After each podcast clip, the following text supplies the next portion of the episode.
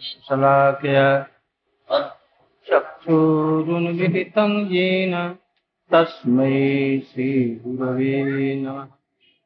वञ्छाकल्पतरुभ्यश्च कृपासिन्धुभ्यैव च पतितानां पावनेभ्यो वैष्णवेभ्यो।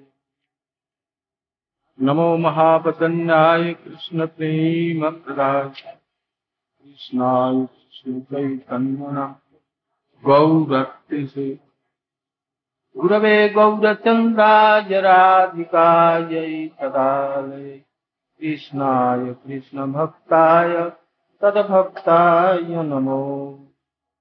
यं प्रव्रजन्तमनुते तमसे च कृत्यं द्वैपामनो विगहकातर्याय पुत्रेति तन्मयतया सर्वोऽभिनेदो तं सर्वभूतरितयम् तवैवास्मि तवैवास्मि, न जीवामि त्वया विना इति विज्ञानिराधीशं मे माँ भक्त्यादिहीनाय परा चित्ताश्च कामादितरङ्गमध्ये कृपामयीं त्वां शरणं प्रपन्ना। चरणा नारायणं नमस्कृत्य नरोत्तमं देवीं सरस्वतीं व्यासं ततो जयमुदीर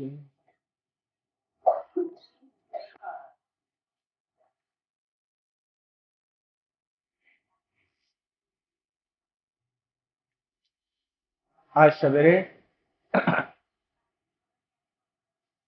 श्रीमद भागवत का हृदय रासलीला आरंभ हुई। रासलीला श्रवण का अधिकार या कहने का अधिकार सबको नहीं है। विशेष विशेष श्रद्धालु व्यक्तियों को ही इसमें श्रवण का अधिकार है। अन्यथा शिवत को लाभ नहीं, ये पहले ही यदि बीस पान कर लिया तो मरेंगे। इसलिए भारतवर्ष में और बाहर में भी बहुत से लोग इन लीलाओं पर कटाक्ष करते हैं, क्योंकि अधिकारी नहीं है। परीक्षित महाराज जी का सात दिन में मृत्यु निश्चित था। एकदम मरण शैया पर है एक तरह से। और उसमें भी पाँच दिवस चला गया है। ष्ठ दिन में, छठवें दिन में उन्होंने इस कथा का कहना आरंभ किया। सुखदेव गोस्वामी के संबंध में मैंने पहले बतलाया, कैसे वितरागी हैं, कपड़े की भी ज़रूरत है, स्त्रियाँ स्नान कर रही हैं, उनको काट पत्थर समझ करके और उधर में दृष्टि नहीं दी। और व्यास जब आए तो स्त्रियाँ खड़ी होकर के कपड़े लत्ते पहन करके लज्जा से उनको छुप करके प्रणाम किया। और पूछा व्यास व्यास जी ने हमारा नौजवान लड़का सोलह वर्ष की उम्र का, ये गया नंग न होकर के तो तुम लोगों को लज्जा नहीं आई और मैं तुम्हारे पिता के, पिता का, पिता के समान वृद्ध हूँ। और मुझसे तुमको लज्जा आई और कपड़े पहन करके मेरे पास में आई। तो बोली, जी, वो तो उस अवस्था में चले गए। उनको कोई दृष्टि ही धरने नहीं दी और आप हमसे पूछते हैं। इसलिए सुखदेव गोस्वामी परम वितराग है। सब समय चित्त उनका भगवान के चरणों में लगा रहता है। वो नहीं देखते हैं कि ये स्त्री है, पुरुष है, व्यक्ति है, कौन है? उसको भगवत परिकर के रूप में ही वो देखते हैं। उनकी दृष्टि में कोई बद्ध है ही नहीं। ये बद्ध, ये जो दृष्टि है, ये तो जीवों की दृष्टि में, जो बद्ध जीव है, उनकी दृष्टि में बंध और मोचन है ही नहीं है। जो आत्मा नित्य चेतन है, उसका बद्ध कैसे संभव है? ये केवल कहने के लिए कहा जाता है कि ये जीव बद्ध हो गया। मुक्त पुरुषों की दृष्टि में नारद इत्यादि की दृष्टि में या हमारे चैतन्य महाप्रभु स्थावर जंगम देखे, ना देखे तार मूर्ति, सर्वत्र तार, इष्ट देवर अरे बालू के ढील, ढीप को बहुत, बालू जमा हुए, उसको वो गोवर्धन पर्वत देखते हैं। नदी मात्र, जल मात्र को देखते ही उनको यमुना का भान होता है। और जहाँ जंगल देखते हैं, वन देखते हैं, उसको वृंदावन का भान होता है। तो वो ऐसे ही महापुरुषों की दृष्टि होती। प्रहलाद महाराज के लिए कोई शत्रु और मित्र नहीं है। उनसे भी ऊँची दशा में ये लोग हैं। इसलिए मरते समय में एक काम उद्दीपक इस लीला कथा को श्रवण कराएँगे यह कभी भी संभव नहीं है। दूसरी बात, नारद जी, उद्धव जी, ब्रह्मा जी, शंकर जी, इन गोपियों की चरण धूली को बहुत दूर से प्रणाम करते हैं। चरणों को ध्यान नहीं कर सकते, इनका सामिप्य नहीं पा सकते। इसलिए उन्होंने कहा, बंदे नंद प्रज स्त्री नांग पाद रेणुम अफिक्न सह यही नहीं, प्रबोधानंद सरस्वती कहते हैं, मैं उस दिशा को प्रणाम करता हूँ। जिस दिशा में गोपियाँ हैं और उस दिशा से हवा आ रही है राधा कुंड के सुशीतल जलों से स्निग्ध हो गई है, उसमें रहने वाले कमलों से सुशोभित हो गई है। और वो राधा जी के अंगों में उनके केवल अंचल का स्पर्श किया। और राधा जी के अंग नहीं, उनके अंचल में राधा जी की जो सुंदर सुगंध सुवासित है, उस सुगंध को लेकर के कृष्ण के पास में गई। हवा, धन्याति धन्य ऐसी जो हवा है। कृष्ण उस हवा को पाकर के कृतार्थ हो गए। आज हमारा जीवन कृतार्थ। राधा जी का संग नहीं। राधा जी के अंग के गंधों का संग नहीं। उनके अंचल का गंध। और उसको पाकर के अपने जीवन को कृतार्थ मानते हैं। इसलिए जिस दिशा में है वो, उस दिशा को मैं प्रणाम करता हूँ, वो प्रसन्न हो। इतनी बड़ी चीज़ है। राधा जी की लादनी शक्ति और उसकी काय व्यूह और प्रकाश, ये गोपियाँ साधारण। उनके साथ में ये रास्ता। रासलीला क्या चीज़ है? रस से होता है रास। सवेरे श्रीमान शुभानंद ब्रह्मचारी जी ने कुछ कुछ बतलाया। जहाँ पर युवतियाँ और युवक नायक नायिका बहुत से एक दो नहीं, हाथों में हाथ मिलाकर परस आलिंगन और चुंबन करते हुए जब एकत्र नृत्य करते हैं, ताल, स्वर इत्यादि के साथ में, तब वो है। केवल वो भी प्राकृत नायिका के लिए कभी भी रस शब्द का उपयोग नहीं किया जाए। द्वारका में यदि कृष्ण बहुत से नायिकाएँ आ जाएँ, उनकी स्त्रियाँ आ जाए, और वहाँ पर वो रास करें तो रास होगा, वहाँ पर रास नहीं हो सकता जसोदा मैया भी तो कृष्ण का आलिंगन करती हैं, गोदी में रख लेती हैं, उनका चुंबन करती हैं शिशलती चुंबती, सभी तो करती हैं जसोदा मैया तो रास हो जाएगा नहीं? वो कृष्ण नृत्य कर रहे हैं, और जसोदा मैया उनका मस्तक धारण करके उनको चुंबन और गोदी में लेकर के प्यार करती हैं तो यह रास हो जाएगा। इसलिए यह रास रास केवल अपनी कृष्ण की जो सर्व सच्चिदानंदमय है वह अनंत शक्तियों से अचिंत शक्तिशाली हैं, रसमय विग्रह है। और उनकी रसमय विग्रह गोपियाँ हों, उनमें रास दूसरी बात इसमें एक काम विजय की लीला है। काम ने सोचा, कामदेव ने, मैंने जगत को कपा दिया है, त्रस्त कर दिया है। ब्रह्मा जी च्युत हो पड़े। एक अपनी सृष्टि में अलौकिक, रमणी का उन्होंने सृष्टि की उन्होंने, और उसके देख करके मुग्ध हो गए। मरीचि के, मरीचि ऋषि के लड़कों ने और दूसरे दूसरे लोगों ने हंसना आरंभ देखो तो ये बूढ़ा कैसा है? अपनी लड़की को ही सृष्टि करके, पैदा करके और उसके ऊपर में कामापुर हो रहा है। भाव को समझ नहीं सके इसलिए ब्रह्मा जी ने अभी संपात कर दिया। कामदेव रहा है, शंकर जी को मैंने नचा दिया, नंगे घुमा दिया। चंद्रमा अपने गुरु जी की पत्नी के प्रति धावित। इंद्र गौतम के प्रति धावित। सबको नचा दिया कृष्ण को भी जरा नचा दें। जमुना बह रही है, खूब सुशीतल रूप कल कल शब्द हो रहे हैं। चंद्र पूर्व दिशा में उदित हो रहा है। अत्यंत सुंदर रमणी। अपनी आभा से उन्होंने पूर्व दिशा अपनी प्रेयसी को रंग दिया लाल हो गई कुमकुम रंग से। और उसको देख करके इन कृष्ण को उद्दीपना हो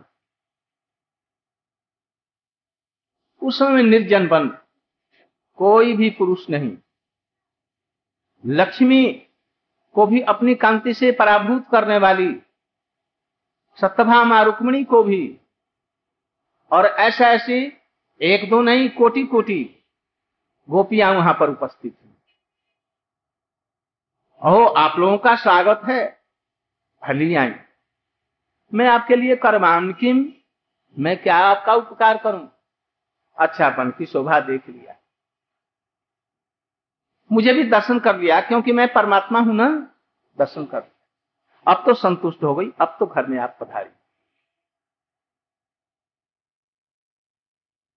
आप पतिव्रता हैं। अपने पतियों की सेवा करना ही स्त्री का धर्म। लंगड़ा लूल्हा कुबड़ा कुष्ठ रोग युक्त, यदि कमाऊ भी पति न हो तो स्त्री के लिए वो छोड़ने योग्य है। उसकी सेवा करना रात भी घोर है। कृष्ण गोपियों ने सोचा जैसे कैसा ये झूठा है। रात कैसी थी? बादल थे उसमें। चंद्रमा तो उदित हो रहा है। तो ये घोर निशा कहाँ हुई? ये झूठ कर रहा और इसमें तो मोर, हिरण इत्यादि हैं। और बहुत सुगंध सुगंध युक्त पुष्प खिले हुए हैं। ये मुझे हम लोगों को जाने के लिए कह रहे हैं। कृष्ण उनको लौटा रहे हैं। कोई साधारण पुरुष कर सकता है, ब्रह्मा जी कर लेंगे, न चंद्र कर लेंगे, न इंद्र करेंगे, न कौन करेगा? इसी के लिए संभव है। तो उस समय में यदि काम की बात होती तो औरध सौरत इत्यादि। मनमथ मनमथ। जोगमाया उपाश्रित। ये शब्दों की वहाँ पर अवतारणा नहीं की गई इसलिए यह काम विजय पर।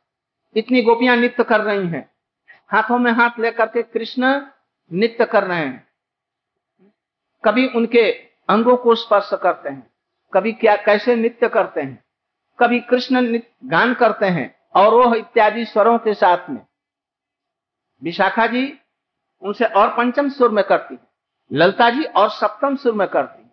और उसी को श्रीमती राधिका जी और उन्नत लेकर करके कृष्ण को भी छका देती हैं और कृष्ण कहते हैं, साधु साधु साधु।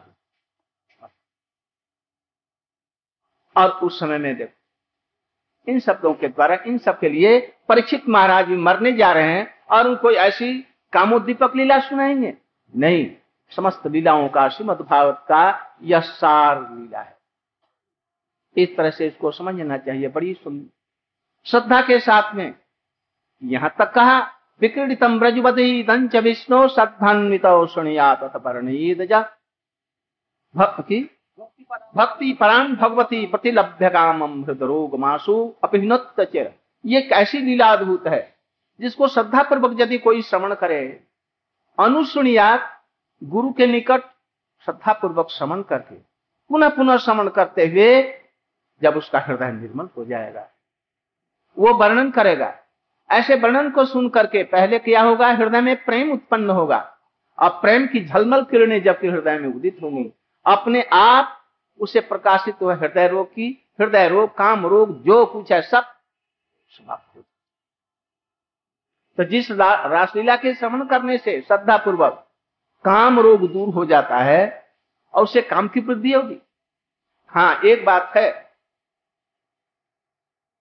चंद्र आकाश में उदित है और पात्र में चंद्र की वो प्रतिछवि नहीं आ रही है। तो क्या समझना चाहिए? चंद्र उदित है और पात्र में पानी भी है या जलाशय है। किंतु प्रति छवि उसकी नहीं आ रही है। समझो जो मेघ हो रहा है, ये चंद्र का दोष नहीं, पात्र का दोष नहीं। ऐसे समझो, यदि इन लीलाओं को सुनने से दुर्भागा लोगों के हृदय में यदि काम की उद्दीपना होती है तो समझो जो ये काम रूपी मेघ बीच में है। ऋषि और और सब लोग इसको सुनते हैं और इस लीलाओं का चिंतन करते हैं। हमारा ऐसा कोई गोस्वामी नहीं है जो इन लीलाओं का चिंतन न किया हो। महाप्रभु से लेकर के सर्व दामोदर राय रामानंद, रूप गोस्वामी, रघुनाथ दास गोस्वामी और जितने भी लोग हैं, सब लोगों ने इसका हम लोगों के संप्रदाय की तो बात छोड़ो, हमारी तो अपनी संपत्ति है। और भी दूसरे संप्रदाय के लोग भी ललचते हैं, यहाँ तक कि अद्वैतवादी भी इन लीलाओं को दे करके, ललच करके और कुछ कुछ ले लेते हैं, बाध्य होकर के। इसलिए ये सब लीलाएँ काम उद्दीपक नहीं, बल्कि काम को समझ करने वाली, प्रेम को बढ़ाने वाली ये सब लीलाएँ। नहीं तो सुखदेव गोस्वामी ऐसा नहीं कर। कृष्ण ने बंसी बजाई। सरचंद्र को पूर्णिमा को देखकर, उद्दीपना हुई। अरे उद्दीपना तो कृष्ण में सब समय है। तो भी उद्दीपना रस शास्त्र में एक है। चंद्र को देखा और झट उनके हृदय में कुछ भावना आई। जगऊ कलम प्राम दिशा मनोहर। जगम जगऊ कलम। साधारण रूप में इसका अर्थ साधारण लोगों के लिए जगऊ माने बजाया। वेणु वेणु में, बंसी में, अपने स्वर को अधर अमृत को भर दिया। कैसा? किस लिए? जब कलम अत्यंत मनोहर, अस्फुट रूप में सबका नाम लिया राधे राधे। उन्होंने समझा जे राधे राधे। किसी ने सोचा जैसे विशाखा विशाखा का। चित्राश्रम जी हमको ही बुला रहे जितनी गोपियाँ थी वो सबने। ऐसी उन्होंने बजाई और जोग मैया ने ऐसा काम किया, मैया के कान में नहीं गया। और जो स्त्रियाँ थी, कान में नहीं गया, सखाओं के कान में नहीं गया, हिरणों के कान और मयूरों के कान में नहीं गए, नहीं तो वो सब आ जाते। और वहाँ पर हो जाता रसाभास दोष। इसलिए किसी के कान में जोगमाया ने जोगमाया उपाश्रिता है ना? इसलिए जोगमाया ने जाने ही नहीं दिया। वो तो निकली कृष्ण की अधरामृत। भूर को, भुआ लोग को। और भूर भुआ महाजन तप सत्य तल पताल तल तो पहले ही पार करके परब में गई। वहाँ देखा जे कोई योग्य व्यक्ति नहीं। वहाँ से और आगे बढ़ी, साकेत लोक में गई। जहाँ पर रामचंद्र जी और सीता जी और सब लोग हैं। देखा जी, यहाँ पर कोई अधिकारी नहीं, उसको भी पार कर गई बीच में पड़ा गोलोक। गोलोक को भी पार करके जब और एक स्तर पड़ी तो द्वारका में देखा जी, ये सुनने वाला कोई है नहीं। पार कर गई। मथुरा आई, मथुरा में देखा जी, यहाँ पर भी। कुब्जा क्या सुनेगी? और और रमणिया नहीं सुन सकती, इसलिए उसको भी पार कर गई।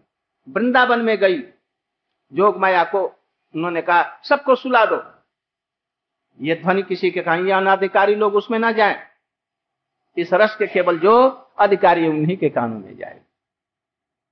इसलिए वो उन्हीं के कानों में गई और किसी के कान में नहीं गई।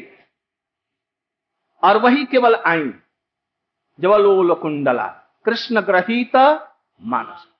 कृष्ण गृहित मानसा, वही केवल आई दूसरी उसमें नहीं आया, रसाभास दोष हो जाएगा। कहते हैं तब वो कलम माने अत्यंत सुंदर, अस्फुट स्वर से सब गोपियों को उन्होंने पुकारा। मनोहर वाम दृशा वाम दिशा माने चंचल कटाक्षों से देखने वाली अत्यंत सुंदर रमणिया हैं, गोपियाँ हैं। उनको प्रसन्न करने के लिए, उनको आह्वान करने के लिए ऐसा मनोहर संगीत कल ध्वनि में सुनाया विशेष रूप में अर्थ क्या होगा? जगऊ कलम, क और ल दोनों को मिला दो, क्ल हो गया। वाम दिशा वाम दिशा कहते हैं स्वर वर्ण का चौथा अक्षर। चौथा अक्षर क्या है? दीर्घ का। उसमें लगा दो। क्या हो गया? क्ली। मनोहरम, मनोहर मन चंद्रमा। क्यों? हमारे मन के अधिष्ठात्री देवता है मन। वो चंद्र, वो मनोहर कब लगेगा? जब उसके अंदर में बिंदी रहेगी। अर्थात तो चंद्रमा ने चंद्र बिंदी, उस पर लगा दो, क्ली के ऊपर में। तो क्या हो गया? समस्त वेदों का सार, श्रुतियों का सार यह उच्चारण। एकदम सभी लोग मोहित होकर के, एक दूसरे को छोड़ करके कोई श्रृंगार कर रही थी, एक आँख में लगाया, वो वैसे ही चली आई। कोई हार उठाया था, इतने में मन तो चला गया, चोरी। अब उसको कहाँ पहनना चाहिए? जल्दी से दौड़ी और हार को कमर में पहन। कमर पेटी जिसने उठाया, वो कहाँ पहन लिया? जल्दी से गले दे। अंचल घसीट रहा है। अंचल को उठाने की सुविधा नहीं। पतियों को प्रवेशन कर रही हैं। वहीं पर छोड़ दिया जो जो काम कर रही थी, वो सभी कामों को छोड़ करके उन्मत्त हो करके चलिए दूसरा कोई देख न ले। इस प्रकार से सभी आ रहे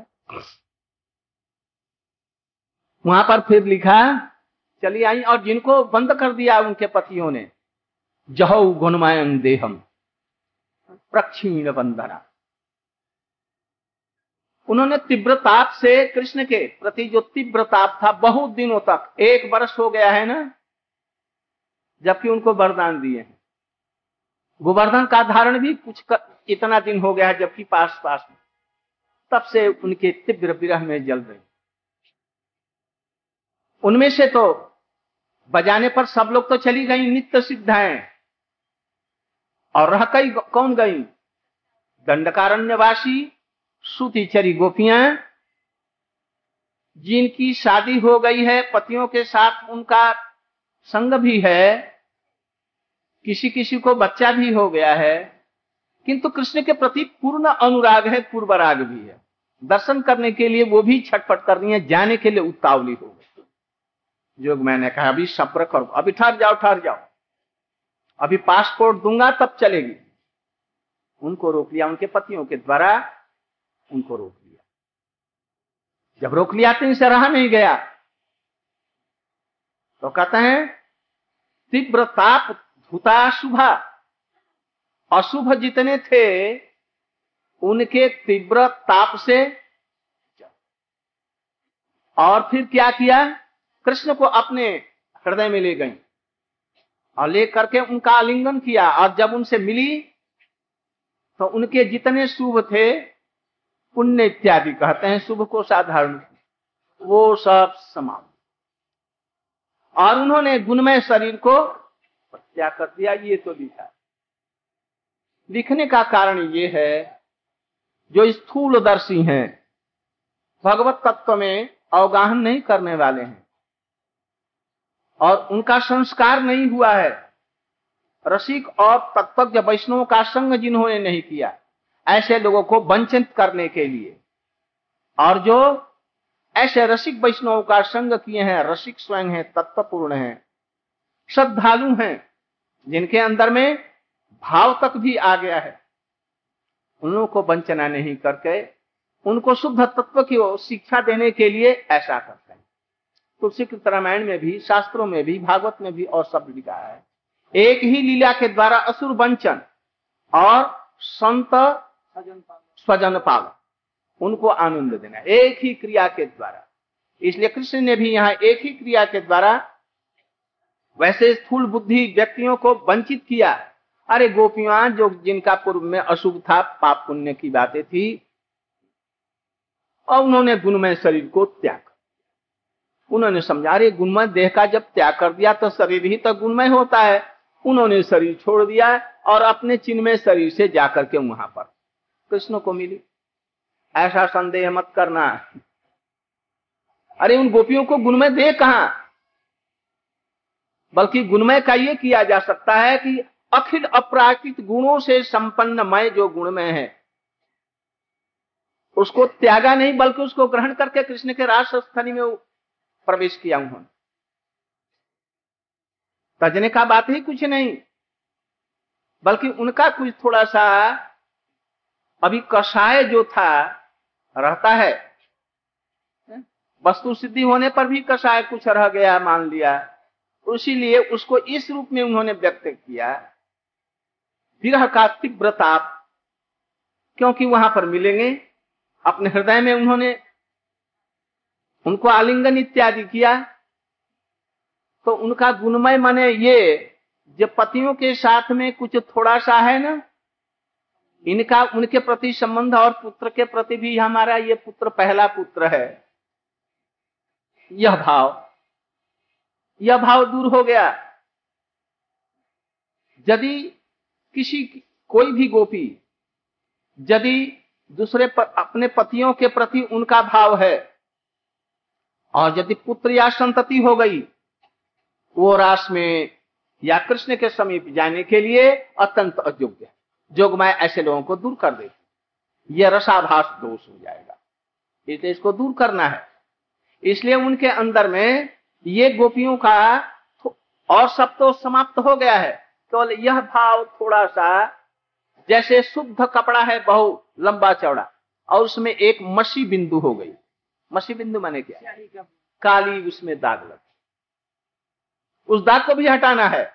तो वो दाग क्या है? अब वहाँ पर वस्तु सिद्धि होने पर भी यहाँ करके ये मेरे पति हैं।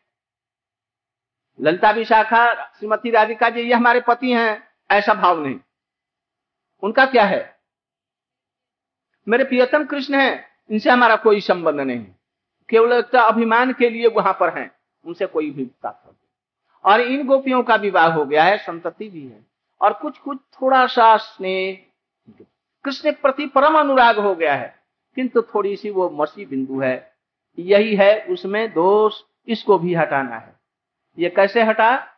तीव्र ताप के द्वारा ये हट और उनके पतियों का, उनके प्रति जो स्नेह था, ममता था, ये हो गया पुण्य के रूप में।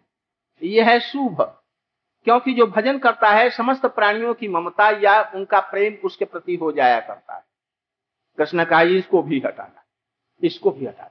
पुण्य पाप गोपियों में कभी भी संभव नहीं है। तो साधक लोग अनर्थ जब उनका दूर हो जाता है तो रुचि इत्यादि की आसक्ति के समय में ही हरि कथा में आसक्ति और रुचि के समय ये सब दूर हो जाता है। इसलिए गोपियों का पाप पुण्य में कोई गुण देह था ही नहीं। इसलिए ये गुण और दोष जो थे थोड़े थोड़े से उनका जो इनके प्रति स्नेह और ममता था अब वो बावरी हो गई। हमारा पति है बस कृष्ण एकमात्र प्रिय हमारा एक वहाँ पर आ गया। पुत्र इत्यादि के प्रति भाव दूर स्तन सुख गए। बावरी एकदम हो गई। अब उनके प्रति संसार या वो उस, ब्रजभूमि में भी उनका अवय स्नेह नहीं। इस प्रकार ये गुणमय भाव और दे इसको भी उन्होंने प्रत्याग कर दिया। और जब वो शुद्ध हो गई, एक रात में, दूसरी रात में, तीसरी रात में, फिर कृष्ण जैसे कि एक आम के पेड़ में पाँच आम पक जाए तो क्या समझो? अब ये दो एक दिन में, चार दिन में ये सब पकने वाले हैं।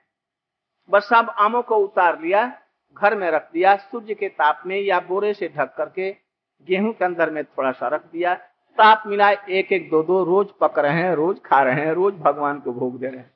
ऐसे ये होती गई परिपक्व और इस तरह से प्रतिदिन नए नए रूप में उनके यहाँ पर कृष्ण में, के राष्ट्र में, जो ब्रह्मा के एक दिन वाली जितनी भी रातें थी, उसमें समाप्त हुई थी, उसमें उन्होंने प्रवेश किया।